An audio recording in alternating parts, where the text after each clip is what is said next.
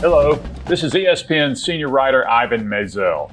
Today, Wednesday, November 6th, is the 150th anniversary of the first college football game ever. Rutgers beat Princeton 6 to 4. And trust me, pretty much nothing that happened that day looks like today's game, except that the Rutgers players wore scarlet. As part of ESPN's coverage of the 150th anniversary of college football, we are proud to bring you the Down and Distance podcast with eight stories illustrating how college football has impacted and reflected American culture over the course of 150 years. Here's an episode from the series, and we encourage you to listen and subscribe to Down and Distance wherever you get your podcasts.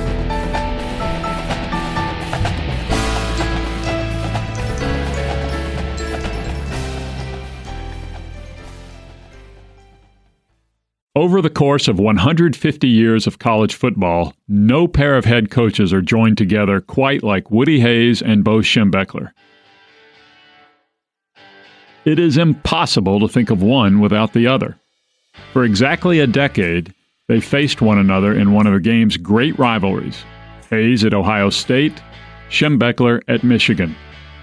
Their games were so closely fought, so fraught with local tension and national import, that they are known collectively as the Ten Year War. From 1969 through 1978, Ohio State and Michigan played every year with a share of the Big Ten Conference title at stake for at least one of them, every year.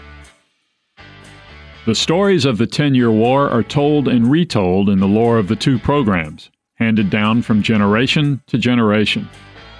For shock, there was 1969 when Schembechler and his first Michigan team had to play number one Ohio State, which had won 22 straight games. The Buckeyes needed only to beat the Wolverines to claim a second consecutive national championship. Instead, Schembechler led Michigan to a 24 12 upset, and Woody never forgave Bo for that one. For controversy, there was 1971, when the decision by officials not to call pass interference on a game sealing interception by Michigan sent Hayes into one of his most infamous sideline tantrums. But if you want shock and controversy, not to mention political intrigue, outrage, lasting acrimony, and dissatisfaction so large that college football changed its entire postseason, then pull up a chair. In 1973, Ohio State and Michigan played to a 10 10 finish, a tie in name only. Who won the tie? Who lost it? It depended on what day you asked.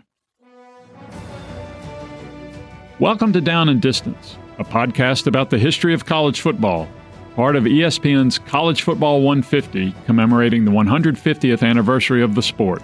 I'm your host, Ivan Maisel. Today's show, The Tie That Wasn't, will tell the story of the one game in the 10 year war that embodied everything mythic about the greatest period in the history of one of the game's great rivalries.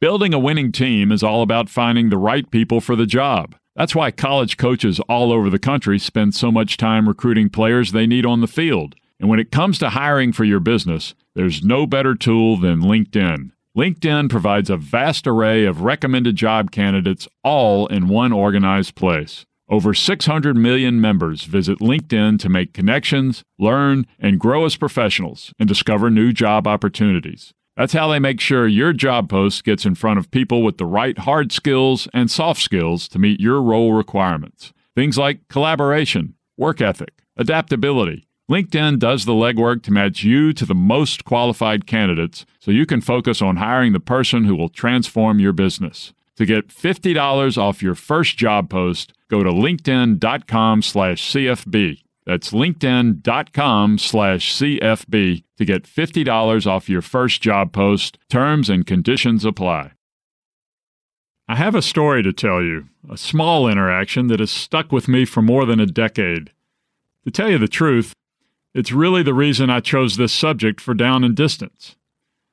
It was a chilly, gray November Monday in Ann Arbor in 2006. In five days, number two Michigan would travel three hours south to play number one Ohio State. This rivalry is always played at a fever pitch, but this particular year, the fever bordered on delirium. Arch rivals had been ranked 1 and 2 for five weeks. The build up to the game had been incessant, unrelenting, always with an air of inevitability. And now, game week had arrived. This game was so big that the coaches' Monday press conferences felt like a playoff event. Michigan put on a show. They had the usual suspects. Head coach Lloyd Carr spoke, and several players spoke.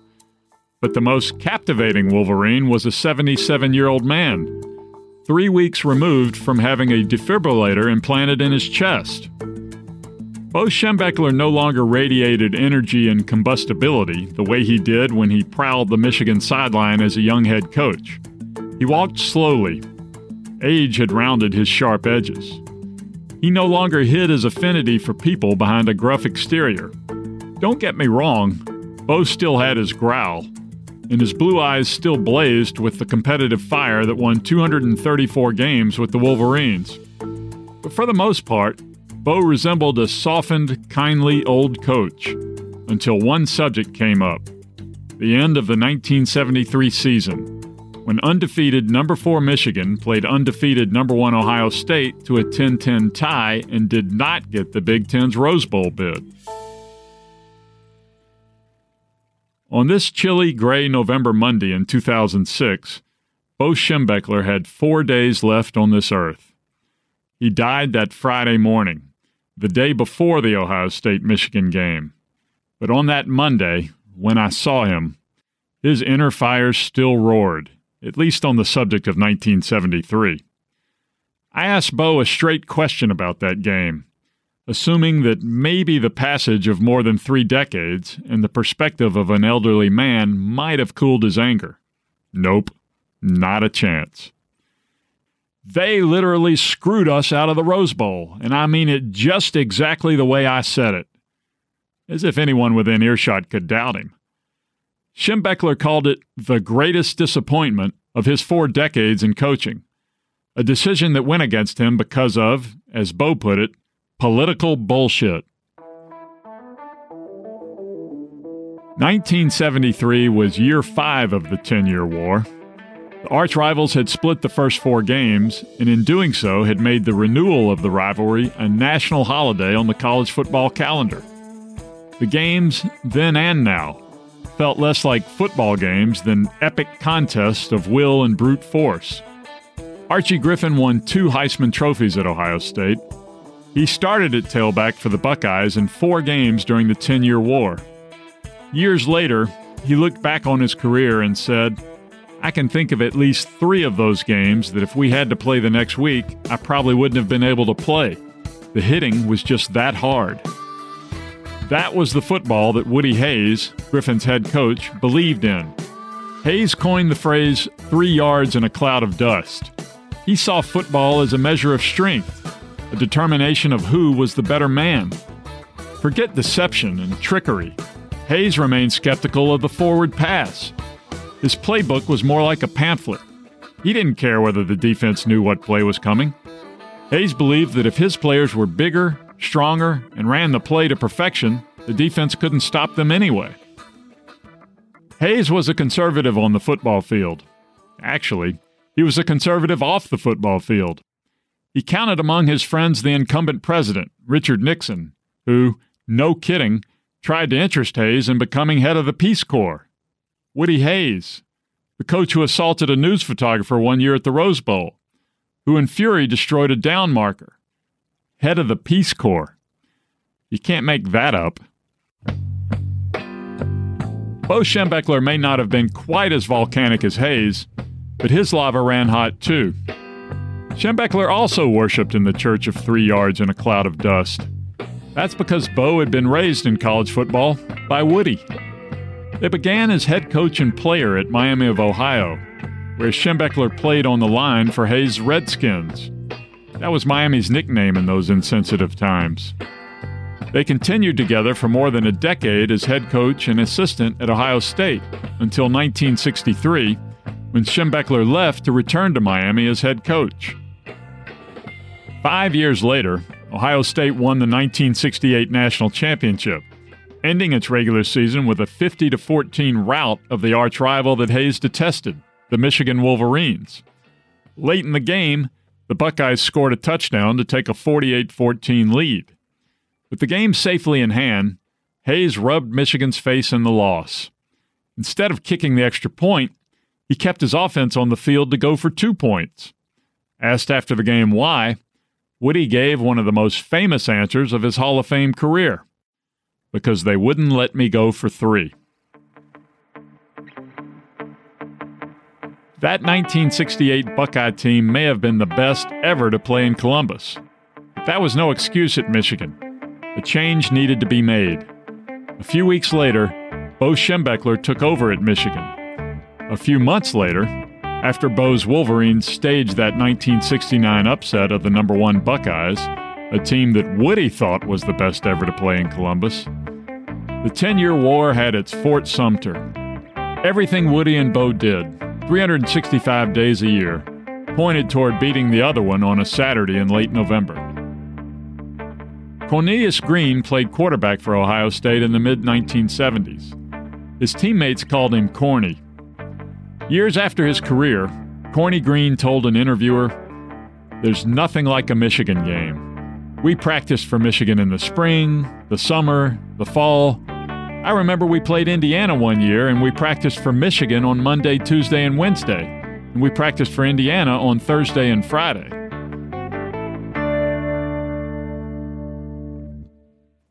Green was a sophomore in 1973, the year of the tie that wasn't. So was Michigan's quarterback, Dennis Franklin. Like Green, a slick runner, but also a more accomplished passer. Franklin, like Green, embraced the pressures and expectations that came with such a high profile job. And there were a lot of both in 1973. It would be the fourth consecutive season that Michigan came into its season ending game against Ohio State with an undefeated record. Add to that the fact that Schembechler, in five years at Michigan, had a record of 17 and 0 in Big 10 games at the Big House, better known as Michigan Stadium. And one more thing. The home team had won the last 6 games in this rivalry. All the data pointed to the Wolverines. Yet they were three and a half point underdogs to the Buckeyes. Undefeated Ohio State. Number one Ohio State an Ohio State that had been groundbreaking, if not ground shaking, in its first nine games. After Ohio State opened the season with a 56 7 victory over Minnesota, Gophers coach Cal Stoll said of the Buckeyes, They're no longer three yards in a cloud of dust. Now they're 12 yards in a mass of humanity. Ohio State had won every game by at least 24 points. Michigan had won all of its games by at least 14 points, with a defense so good that it once went 15 consecutive quarters without allowing a point. The winner would go to the Rose Bowl, per usual. But this season, the winner would rake in more chips from the pot. A victory would provide the inside track in an unusually crowded national championship race. Ohio State, Notre Dame, Alabama, and Michigan all entered Thanksgiving weekend with an unblemished record. Oklahoma was unbeaten with a tie. In that pack, a victory over an unbeaten top four team would provide separation going into the bowls. What no one knew as game week dawned is that Ohio State had a problem. Specifically, sophomore quarterback Corny Green had a problem. He had chipped a bone in the thumb on his throwing hand which had swelled somewhere south of a melon, but somewhere north of where he could grip the ball well enough to throw. He didn't even practice the first two days of the week. Woody said something to the Buckeye writers on Monday about Green having a knee injury. Uh huh. It really was his thumb, and he really did have trouble gripping the ball well enough to throw it. Not that Green threw a lot, he barely even threw a little. In 11 games that season, Green threw 46 passes, but his inability to throw would come into play on that Saturday. You know who works hard? Rookies. Sure, they make mistakes, but no one's got more to prove. Knowing each day is another opportunity to outwork them all and earn the respect they deserve. That's why, after 130 years, Carhartt still approaches each day with the passion and work ethic of a company that's 130 years young. Same hunger, same determination, same giant chip on the shoulder. And in the same way a rookie needs to work hard to earn the respect of their peers, everything Carhartt makes has to keep earning the respect of the hardworking people who wear it. That's why Carhartt still works like a rookie, and why Carhartt will keep outworking them all for the next 130 years, too. Visit carhartt.com forward slash CFB to learn more and shop this season's hardest working gear. Game day dawned with a chilly rain. The faucet turned off by game time, but it was cold, it was raw, it was just what we've come to expect when Ohio State plays Michigan. What we didn't expect was what Ohio State did when it ran out of the tunnel onto the field at Michigan Stadium. The Buckeyes ran directly toward the famous M Club banner, the one that the Wolverines sprint under when they take the field. And the Buckeyes tore the banner down, a defiant gesture on the opponent's home field, as if this game needed a tone to be set. It became clear in the first quarter that this game would be different for both teams. Ohio State, the 12 yards and a mass of humanity Ohio State, didn't make a first down on its first three possessions. Michigan wasn't making any progress either. But then, on the first play of the second quarter, the Buckeyes began to make things happen. Archie Griffin broke a run for 38 yards. Third and two, Griffin. First down for the Buckeyes, and there goes Griffin. What a player. Freshman fullback Pete Johnson a 19 year old, 247 pound pile mover, punished Michigan inside. Ohio State kicked a field goal and in the final minute of the half scored a touchdown. And right now, big play for the Buckeyes and the Wolverines. And the officials have not put up their arms. The Buckeyes have touchdown, says the linesman. Archie ran five times for 41 yards on that drive. The Buckeyes led 10 to nothing at halftime, setting the stage to take advantage of a Michigan defense that, in the second half, surely would put more people at the line of scrimmage to stop the Ohio State running game. And in the chess match of football, Ohio State would respond by throwing over it. That's how football strategy works. But that's not how Woody Hayes worked. As we have seen by the stats, Woody didn't have much use for the pass. His team had gotten a 10 to nothing lead by running the ball, and that, by God, was that. After all, his quarterback had a bad throwing hand. So Hayes kept running Archie Griffin between the tackles. Michigan put eight men on the line of scrimmage. Michigan put nine men on the line of scrimmage. Bo Schembechler knew how his mentor thought. He knew Woody wouldn't throw the ball, and he was right. The Ohio State play caller in the press box would call a pass. Woody, listening on the headphones, would scream obscenities, and Archie would run the ball into the line again. Ohio State running back coach Ed Ferkany said after the game, No matter how good you are, you can't beat a good team not varying your attack. We played it too damn conservative. In his book Buckeye, a study of Hayes during that 1973 season, author Robert Vare quoted an Ohio State offensive lineman on his head coach. Woody choked on us. He got so tight he wouldn't let us play our game. We blew him out that second quarter with Pete Johnson in there. So what does Woody do? He takes Pete out in the third quarter. Why? Because Pete's a freshman, and a freshman might make a mistake. Freshmen had been eligible to play college football for only three years, and as we have established, Woody Hayes didn't like change. He hadn't quite bought into freshmen. The year before, he inserted freshman Archie Griffin into the opening game, and sure enough, Griffin fumbled his first carry. Woody didn't put him back into the game, and Archie believed the first carry of his Ohio State career might have been his last. The next week, Hayes did give him another chance. Griffin rushed for 239 yards, a school record. But that was the second game of the season. This was Michigan, with everything riding on it. Another player told Vare, We could have scored on them easy if we'd thrown the ball or mixed it up a little. But Woody not only has to beat a team, he has to beat them down. He has to brutalize the other team. That's what he thinks football is all about It wounds his pride to pass. It's admitting weakness. What might Woody have done? What his former apprentice Bo did. He took advantage of a defense set up for the run. With the score 10 to 3 in the fourth quarter, the Wolverines had a fourth and one at the Buckeye 10 yard line. Dennis Franklin, the quarterback, faked a handoff into the line, put the ball on his hip, and went around the end into the end zone untouched. Look at this touchdown! Oh my heavens, what a call! Dennis the scoreboard said the game was tied, but the momentum had all tilted to the home team. The big house was roaring. They, they gambled and all the way. And now, will they go for two? No, I don't think they will. Yeah, but a tie is like kissing your mother-in-law. Yeah, you've got nine minutes and 30 And then, seconds. on one play, all the momentum stopped, and the seeds of the controversy that would envelop this game were planted. The Michigan offensive line blew an assignment. An Ohio State defensive lineman by the name of Van Decree went unblocked. Decree crashed into Franklin, sacked him, and broke Franklin's collarbone. There went the Michigan offense. The end of the game became an offensive comedy. With one minute, one second to play, and the score still tied, Woody bowed to reality that he might need to complete some passes to win the game.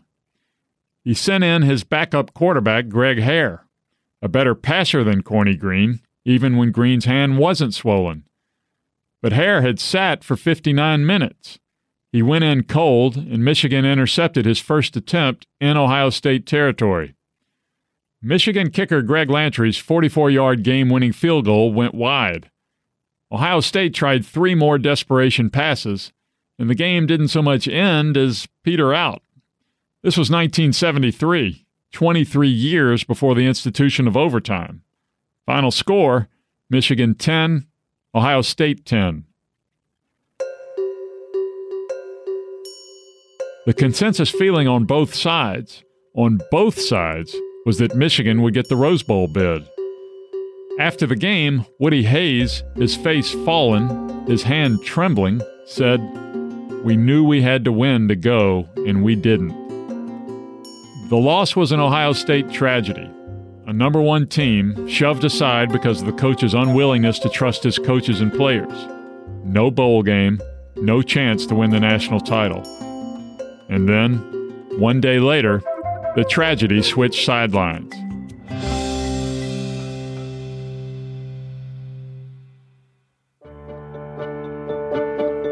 Every college football season, it takes a lot of effort to get each team properly equipped and ready to hit the field as an efficient playing machine. Same for your business. For more than 90 years, Cintas has worked to help businesses big and small look more professional and run more smoothly and efficiently. Great players should focus their energy on the important things the scouting report, the fine details that will help separate them from the competition. Cintas will handle all the fine details, allowing the team, your business, to focus on what's most important. Cintas has the products and services to help your employees stay safe, from first aid to training and compliance courses.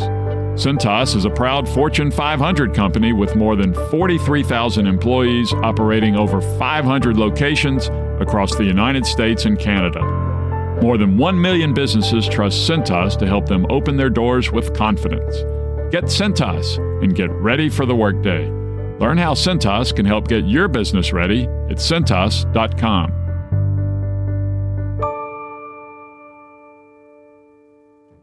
The controversy that would take hold of the Big Ten was a self inflicted wound.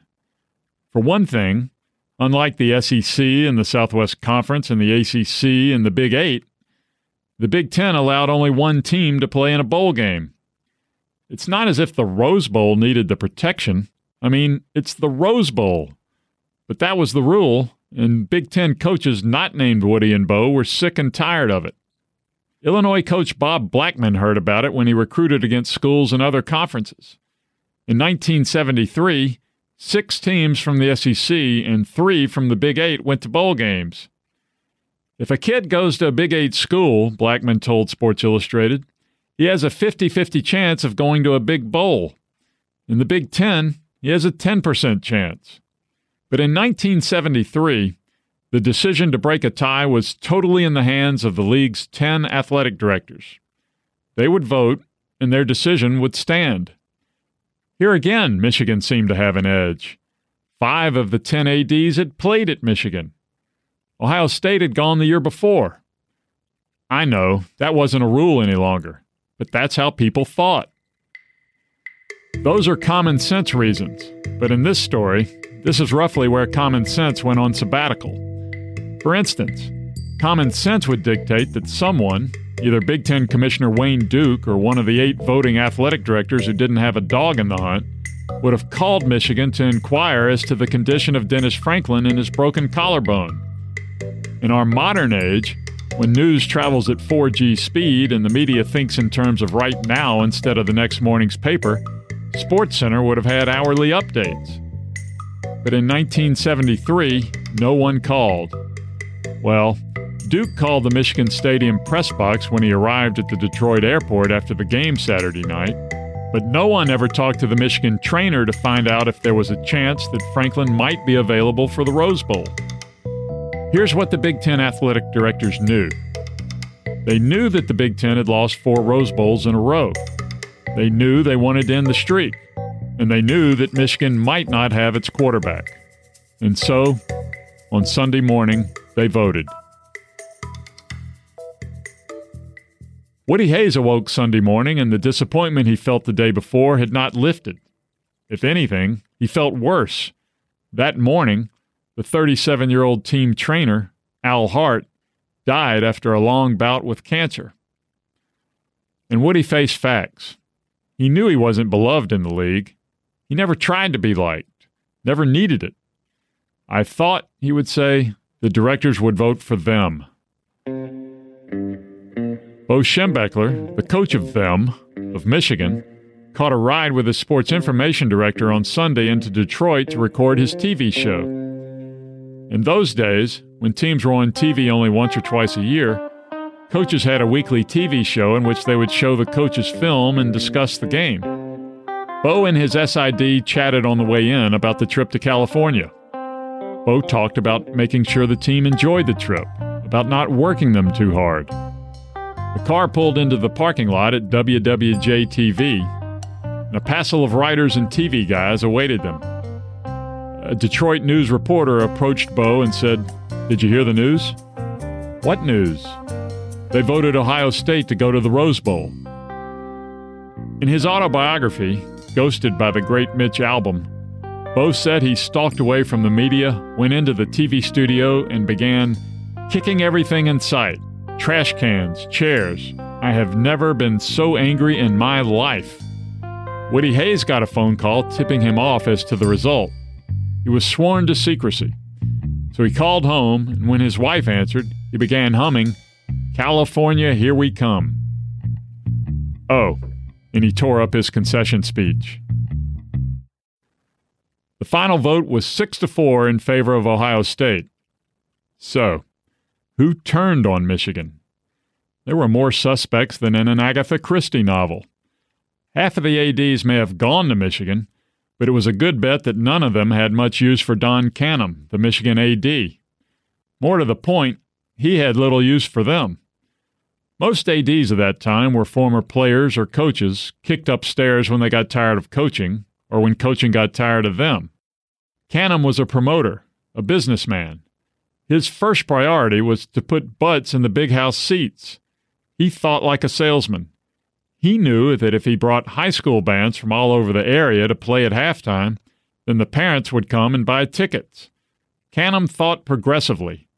The other ADs thought like coaches. Canham once called them a bunch of donkeys. Wayne Duke, the conference commissioner, never released the results of the vote. By one account, the envelope containing the votes was destroyed. Schembechler told the Michigan Student newspaper the athletic directors and Duke were running scared. After losing four straight Rose Bowls, they needed a winner to help their prestige. Well, the Big Ten has lost any prestige it ever had. I'm disillusioned with the administration of college football. This is why kids are losing respect for America. Yeah, he went there. Bo sided with the pot smoking, long haired Vietnam War protesting counterculture, and Woody, his mentor, responded. Bo's attitude, Woody said, was typical of today where every decision was questioned. The problem today is we don't accept decisions. I've always accepted decisions. That would come as news to the Big Ten officiating crews, but we digress. Schembechler accused Duke of engineering the vote. In his book, Bo said, he got Cecil Coleman of Illinois to change his vote and influence some of the others. He'll tell you it's not true, but it is, and I will never forgive him. Coleman said he would have voted for Michigan if Franklin were healthy. In that era before email, Bo got hundreds of letters. So did the Big Ten office. Ed Sherman covered college football for the Chicago Tribune for many years. He has just written an official history of the league. In the book, Sherman quotes some of the letters sent to Duke. A man in Chicago wrote, Since when is a whole team victimized because one player was injured? Another letter began, Dear Little Ten Commissioner, and my favorite, written as the country was caught in the throes of political scandal in Washington, a new Watergate has arisen, and a once proud, decent, and upright conference has sunk to new depths of mediocrity and immorality. That one was signed, In the Lord's Service Always, Robert F. Heft, Pastor, Trinity Evangelical Lutheran Church, Hammond, Indiana. Bo didn't stop attacking Wayne Duke, not in the days following the decision, not after the commissioner put the Michigan coach on a year's probation, and not, as we said at the top of the podcast, 33 years later, four days before Schembechler died.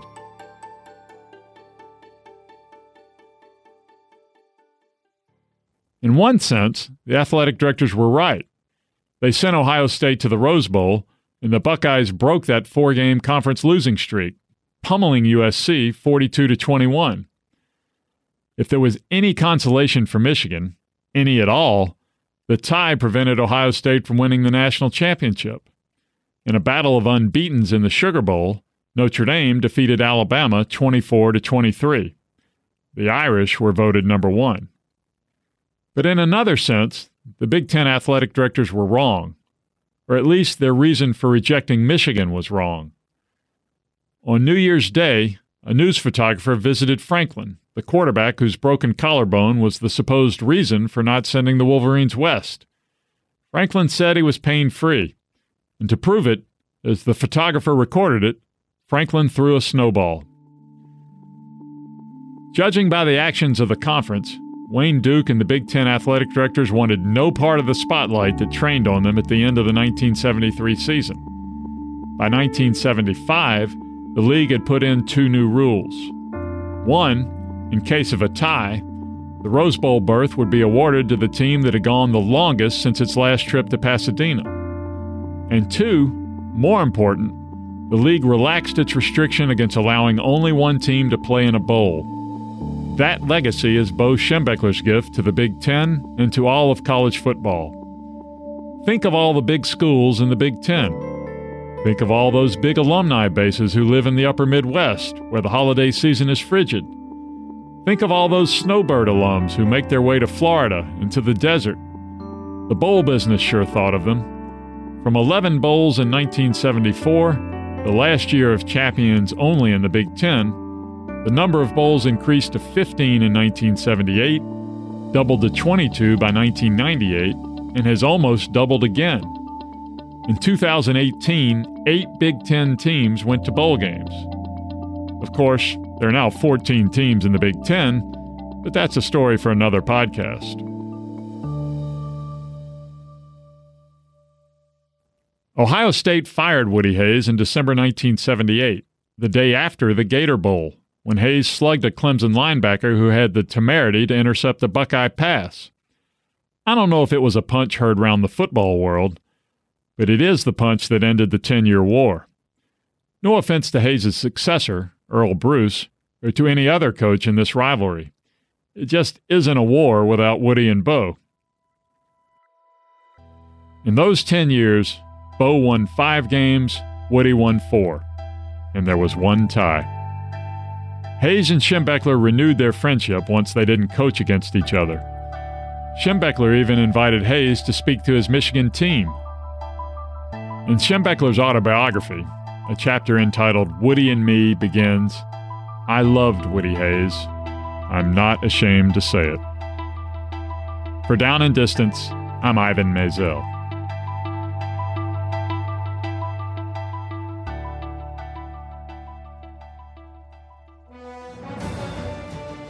Down and Distance is part of ESPN's College Football 150, commemorating the 150th anniversary of the sport.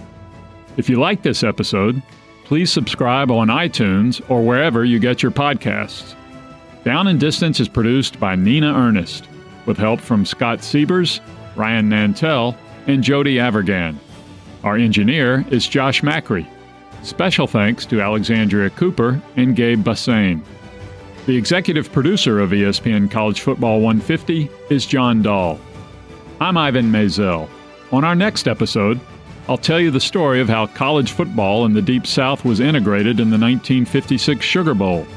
And believe me, you'll be surprised at who lined up on which side of the debate. Standing at Armageddon on the next Down and Distance.